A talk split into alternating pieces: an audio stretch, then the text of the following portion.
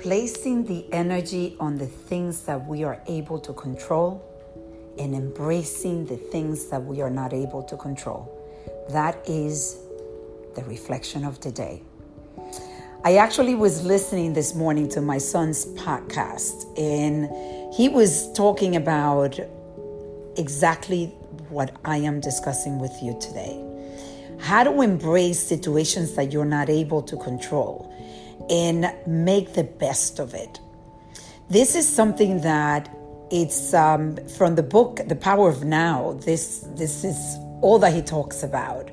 And it's a concept that if we're able to grasp and be able to execute it is an incredible concept that brings so much peace and happiness to your world. So I want you to reflect today.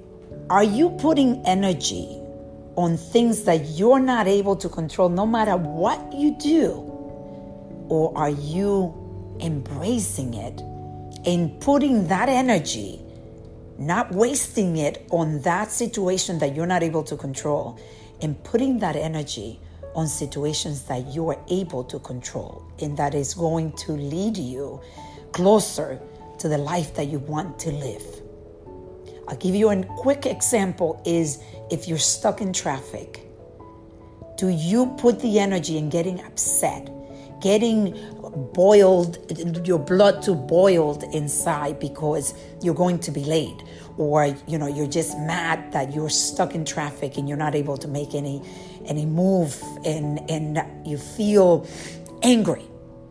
Well, you can't change the traffic but you definitely can change your reaction. You can decide to say, I'm embracing that there is traffic and I'm going to get connected with either nature, if you're looking at a beautiful scenery. You can listen to a podcast. You can listen to an audible book. You can do affirmations. You can reconnect with yourself. You can just reflect. You can make a call to somebody that you love. All of these things are things that will lead you closer to the life that you want to live instead of getting angry and frustrated. So let's reflect, reset, and reconnect.